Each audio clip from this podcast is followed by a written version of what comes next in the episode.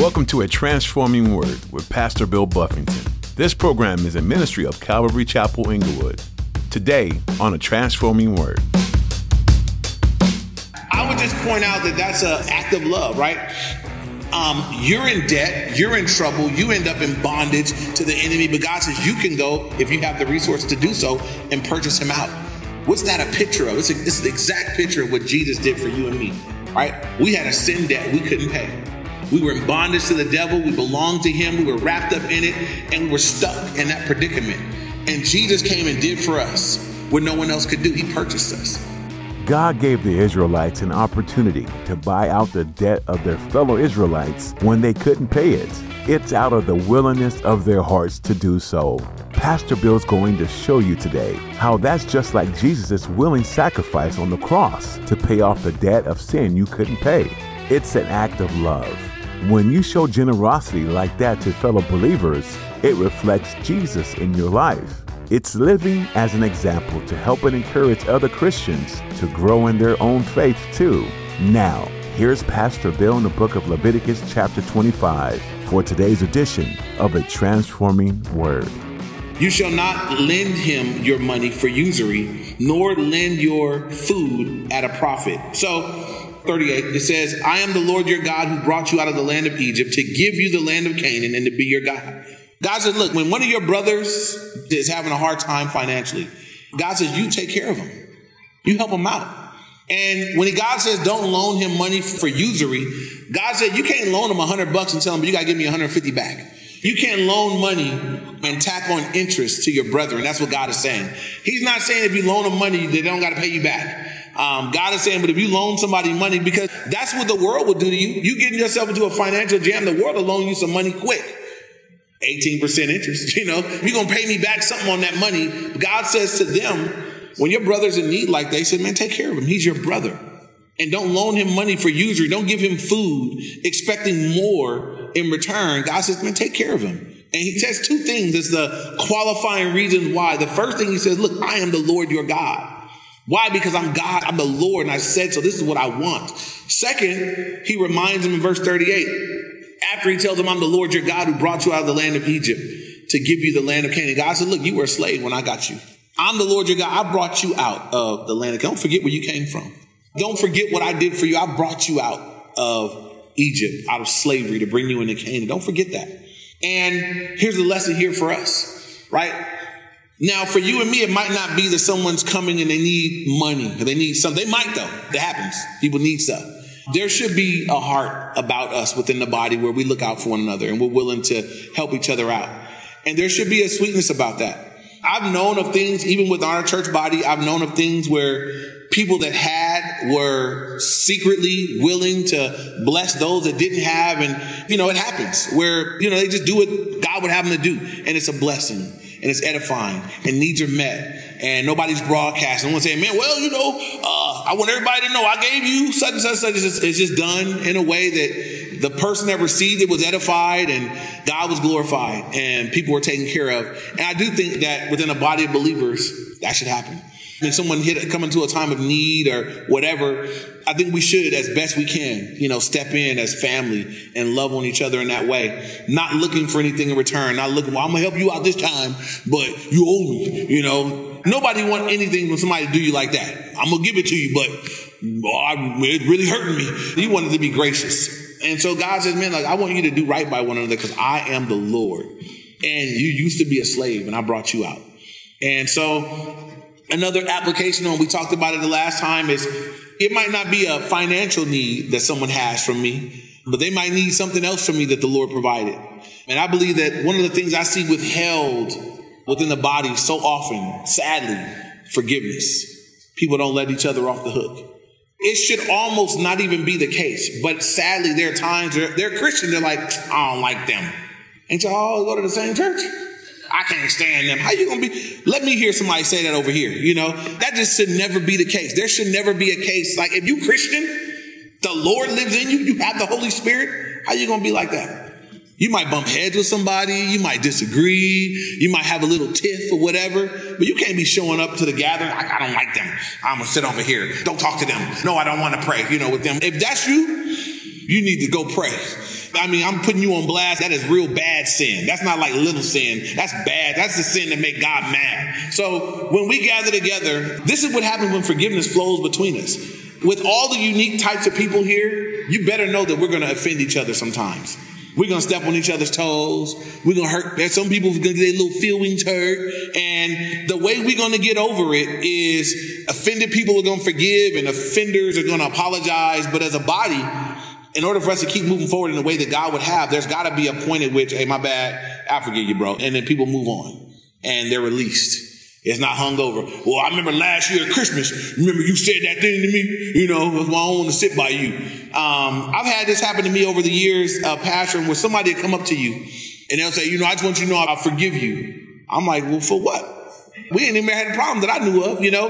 Remember, it was a couple years ago that one time, man, and uh, and they tell you some story about something you like, I don't even, bro. If you carry this for that long, you know, I'm gonna buy you a lollipop, man, to pray for you, you know, but you just feel bad for them that you carried that for two years.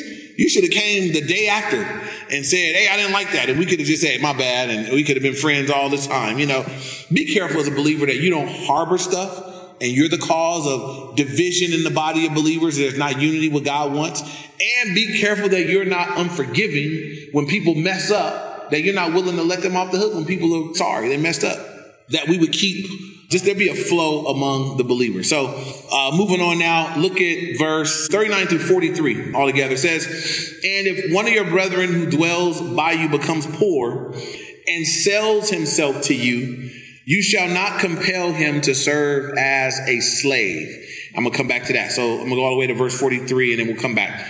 As a hired servant and a sojourner, he shall be with you and shall serve you until the year of Jubilee and then he shall depart from you, he and his children with him, and shall return to his own family. He shall return to the possession of his fathers. For they are my servants, whom I brought out of the land of Egypt. They shall not be sold as slaves. You shall not rule over him with rigor, but you shall fear God. So, in this culture back in these days, um, it was the common practice for people to take on slaves. I don't believe God is condoning slavery, but it was the way of the world at this era. I got to point out that it's not the kind of slavery that we typically think of. Whenever I think of slavery, I think of black people in Africa minding their merry business and Europeans coming over in boats and taking them against their will and bringing them to the blocks and selling them against their will as slaves and beating them and being rough on them, so forth and so on. That's what I think of. Um, there were two forms of slavery. So there was one form of slavery where if you were broke and you didn't have a way to feed yourself, you could say, Hey, I'll sell myself into slavery. There was another way you could become a slave. Um, you could go into debt to where you either go to the debtor's prison or you become a slave to the person you're in debt to. So if I don't come to your field and took cows three different times and I'm in debt to you for three cows and they all died and I ain't make no money and I'm broke. And you look at me, you owe me three cows. You're going to have to come and be working over here until you work that off. And so you be sold into slavery because of your own debt. That was a normal practice of this day. There was also the type of slavery that took place as they went into lands and they took over. Sometimes it wasn't necessary to kill all the people. Sometimes some of those people are going to stay back and they're going to be servants. They're going to be slaves. They're going to stay back. Instead of us killing all these people, they'll be here as slaves. So that also took place. What God says here among the Hebrews, he says, look, if one of your brethren, one of the Israelites, one of the children of God ends up coming into a hard time and he sells himself to you, God says you can't make him a slave and you can't deal with him with rigor. What that means is this you can't be harsh to him. God said, what you do is you bring them on like an employee. And there's a dignity to that. God said, you guys are my people. And you guys can't buy and sell one another. You guys are my people. And so God didn't want them treating one another. We'll see the way that they dealt with those that were outside of the Israelites, those that were, you know, from the pagan nations. God said, don't treat each other like that. And so he gives instruction here. So I fell into debt. I'm sorry, Tony, you just in the front, so I'm using you now. If I fell in the debt with Tony and I got to be there, Tony couldn't be beating me because I ain't doing it fast enough. You know, Tony had taken me on like an employee and I had to work off my debt. I had to do my part. but I wasn't out there getting beat and kicked in the field, you know, for not doing it fast enough. So God cared about how they treated one another. New Testament application here. The Bible says that we're to be good to all people, but especially those that are of the household of faith. I should be a blessing to everybody, but I should especially be a blessing to other believers, to the child of God. There should be the way that we deal with one another, the way that we treat each other. Because why? Because we're all made in His image. We're all God's kids. And there should be a difference. And God says, I don't want you guys treating each other in that way. Uh, I want there to be a distinction. And that might mean that it's going to take longer for you get out of it, whatever. But God said, I want you guys treating each other like that. And so once again, I think it's important for us as believers that we care for how we treat one another. I think even, you know, some people are blessed even as believers to be bosses and, you know, people lead differently. Some people lead in a really harsh, demeaning kind of way. In order for them to feel authoritative, they got to really put the smash on everybody else. And other people are able to lead um, from a position of, you know, there's authority, but there's respect and so forth and so on.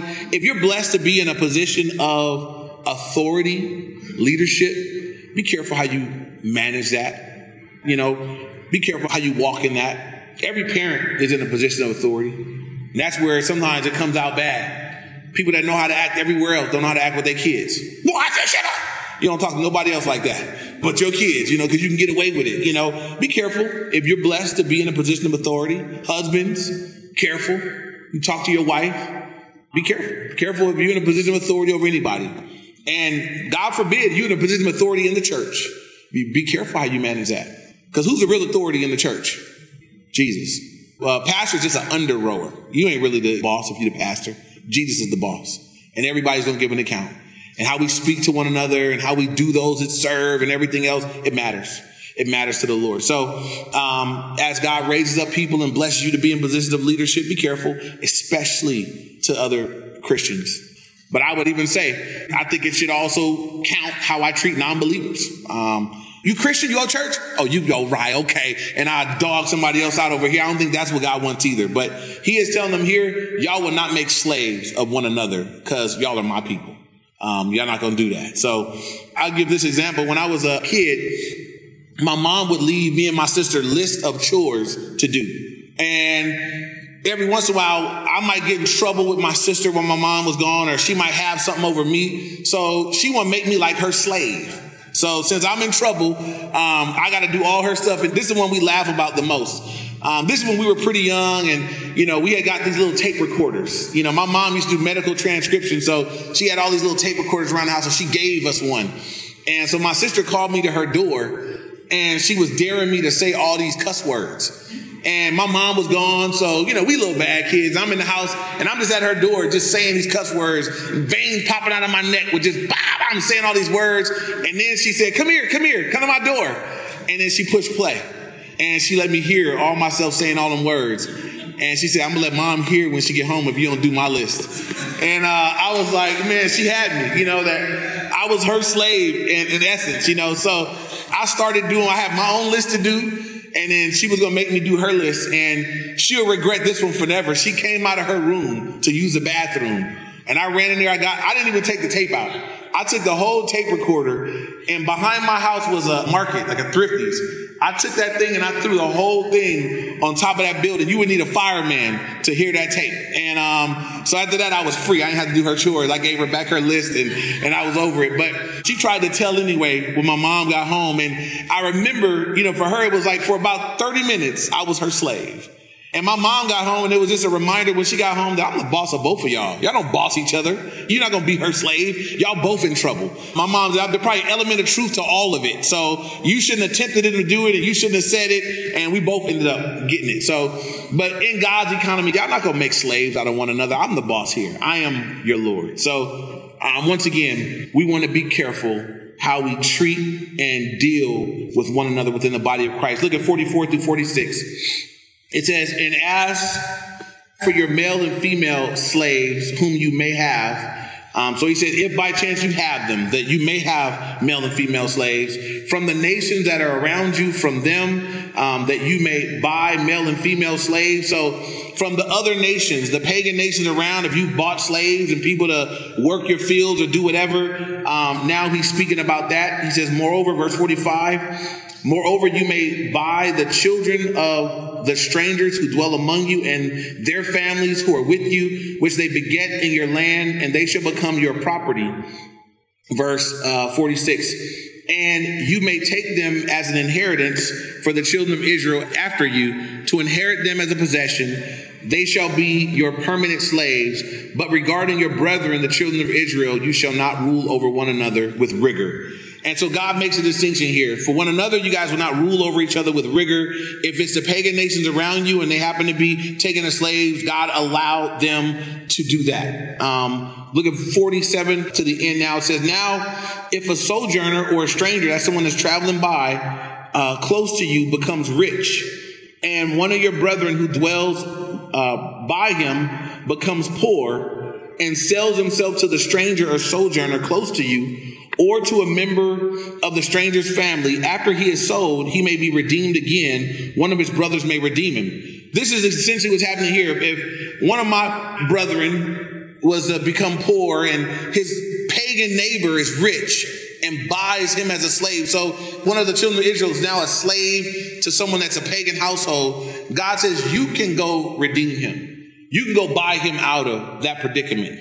Uh, you can go buy your brother out of slavery from that Canaanite household. And that's what he's laying out here that it's within our land, you can go redeem him and buy him back. Now, the person that bought him or that he was in debt to, something is owed to them. So it's not like you can go snatch him out for free. You ain't going to bust him out. But God said you can redeem him. You can go and say, hey, what did he owe you? How much was it?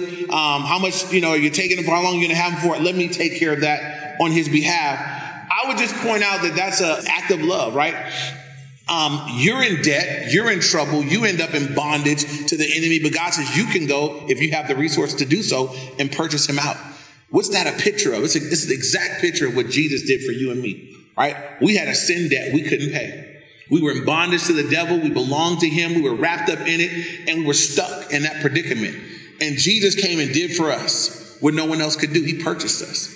1 Corinthians 6, 19 and 20 says, You've been bought with a price. Therefore, glorify God in your body and in your spirit, which are God's. You've been purchased by the blood of Jesus. You were in bondage to the devil. You were enslaved, but Jesus purchased us. He redeemed us to himself. And so here God says, Hey, if you have opportunity, you redeem your brother. You buy him out of that predicament. Don't leave him in that situation. And again, I believe it's a beautiful picture of what Jesus has done for the believer. That that was our predicament. That was our position and condition and God purchased us out by the blood of Jesus. And we can be very thankful for that. Amen. And so moving on, it says, um, verse 49, or his uncle or his uncle's son may redeem him, or anyone who is near kin to him in his family may redeem him, or if he is able, he may redeem himself. So if he comes up with some money, he can go ahead and redeem himself. Thus he shall reckon with him who bought him. The price of his release shall be according to the number of years from the year that he was sold to him until the year of Jubilee. It shall be according to the time of a hired servant for him. If there are still many years remaining according to them, he shall repay the price of his redemption from the money with which he was bought. And if there remains but a few years until the year of Jubilee, then he shall reckon with him, and according to the years he shall repay him uh, the price of his redemption. He shall be with him as a yearly hired servant, and he shall not rule with rigor over him in your sight. And if he is not redeemed in these years, then he shall be released in the year of Jubilee, he and his children with him. For the children of Israel are servants to me. They are my servants whom I brought out of the land of Egypt. I am the Lord your God. So this last section here goes to deal with one of God's kids being brought into a place of servitude to non-believers. God wants them purchased out. He wants you to redeem them. He wants you to get them out. What would this be like for us? I can't be your Jesus and I can't redeem somebody out. But you know what the Bible says? The Bible says when you pull someone out of the clutches of hell, when you reach out and share the gospel, right? That's the very predicament a non believer is in. They belong to the devil, they're wrapped up with him. As believers, what we're able to do through evangelism, through sharing our faith, through witnessing, we get to be the ones that are going to see them brought out. We see the condition that they're in. We see that they're lost. And we care enough, just like one of the brothers that is able would have to care enough to go and say, hey, let me redeem him back. Right? I believe that for us, there needs to be a concern. There needs to be an urgency in our hearts as we deal with the lost people around us, that we would be those that are speaking up. I think that one of the things that really is a hindrance to the non believing world is how cool and casual they can be with Christians that have not evangelized them. They feel okay, like, oh, I know a whole bunch of Christians. I've talked to a bunch of people, you know, the same way. And so we want to be cautious that as believers, as those that know the Lord, that we reach out. And so some of you guys did the evangelism class and looked at several different ways that we would go about that. I encourage everybody here that we would be stepping out as often as we can, that we would look for opportunities to speak on God's behalf, to see people brought out. And it's kind of like sales. I don't know anybody here has done sales before, but uh, you sell sales, what do you get a whole lot of? You get a whole lot of no's, a whole lot of shut doors, a whole lot of no's, a whole lot of I don't want none of that, I don't want none of that here, you know. But that one yes is amazing. You know, and as you share your faith, you'll find that you get a whole lot of no's. You get a whole lot of funny looks and arguments and different things like that. But when you get to be the one to see that person bow their heart to the Lord, it's amazing. It's a beautiful thing. It's an amazing thing to be a part of that. So, as we wrap up this chapter, you guys, he began the first verse we looked at in verse 23 saying, The land is mine. And he closes up verse 55 saying, And the people are mine. The children of Israel, my servants. God said, I want you to know the land is mine, the people are mine, it's all mine. It all belongs to me, and I don't want you possessing it. Um, God doesn't want them possessing one another. He doesn't want them to be overly possessive of the land as they hand it back and forth to one another. They let it go and they receive it back in the year of Jubilee. God said, I want you to hold all this stuff lightly. I don't want you holding on to this stuff. God doesn't want us to love this world, the things in this world. God says, I want you to love me. I want you to have your heart and your mind in heaven. And so, in the same way that he trained them up and said, Look, you guys are pilgrims and sojourners passing through. We need to be of the same heart and the same mind. Uh, we live in probably the most materialistic society ever. And God says, in the midst of that, I need, I want you to be people whose hearts are in heaven. Your treasure is in things that matter for all eternity. And so, as we close, I would throw this challenge out. In all that you do from week to week, working, kids, so forth and so on, and then take seven days of your life. And all that you do from week to week, how much of what's done within a week matters in an eternal way? How much of what you do with your energy, resources, time, talents, it just matters in this world? And how much of it matters where you're going, where you plan to go for eternity? You want to observe that and take a look at it. I want to make sure that I'm spending some of my best hours, some of my best energy, some of my best resources doing the things that matter for all eternity. And I'll close with this quote. My pastor would say it says, Only one life will soon be passed, and only what's done for Christ will last. And however many years God gives all of us as believers, we have so many years to do whatever it is we're called to do. And whenever that book is closed, whenever those years have ended, whenever it's time that we meet the Lord, we don't get to add a thing to it. But only the things that we did that matter in eternity, that's all that's going to be left. The stuff that I did down here that matters down here, going to be left down here. And, but the things that I've done that matter in eternity, those, those things will be there. That's why Jesus told the disciples, don't store up treasure on earth where moth and dust corrupt, where thieves break in and steal. He said, but store up treasure in heaven, right? You're going to be there for all eternity. Store up some treasure up there. And every day you can do that. Praying for people, evangelizing people, giving to the needy. There's so many ways every day we have opportunity to store treasure in heaven. I encourage you guys in the love of Jesus that we would love God, that we would love each other, and that we'd be clear on where our destination is and we'd be sending some treasure up ahead. Amen.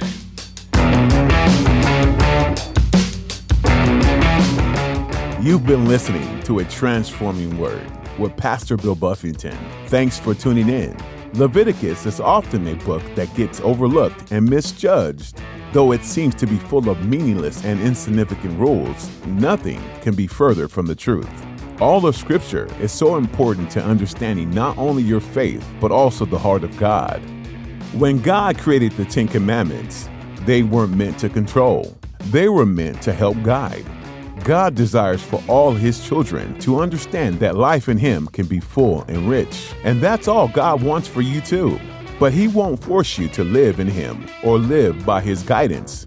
You get to choose it. What a gift! If you're looking to dive deeper into Leviticus or other scriptures, we have a helpful Bible reading plan on our website. This can be a useful guide to help you explore the Word of God on a daily basis. Look on our website, calvaryinglewood.org. Thank you for tuning in today to a transforming word. Next time, Pastor Bill will continue teaching through the book of Leviticus. But before we go, we like to ask you to prayerfully consider supporting this ministry financially. Any amount is appreciated. These teachings are broadcast on the radio and help spread the good news of the gospel. That's a powerful thing. If you'd like to find out more about how to support a transforming word, go to calvaryinglewood.org or donate through our app. We're so thankful for your support and more than anything, we hope this ministry has been and continues to be a blessing to you. We look forward to you joining Pastor Bill again next time, right here on A Transforming Word.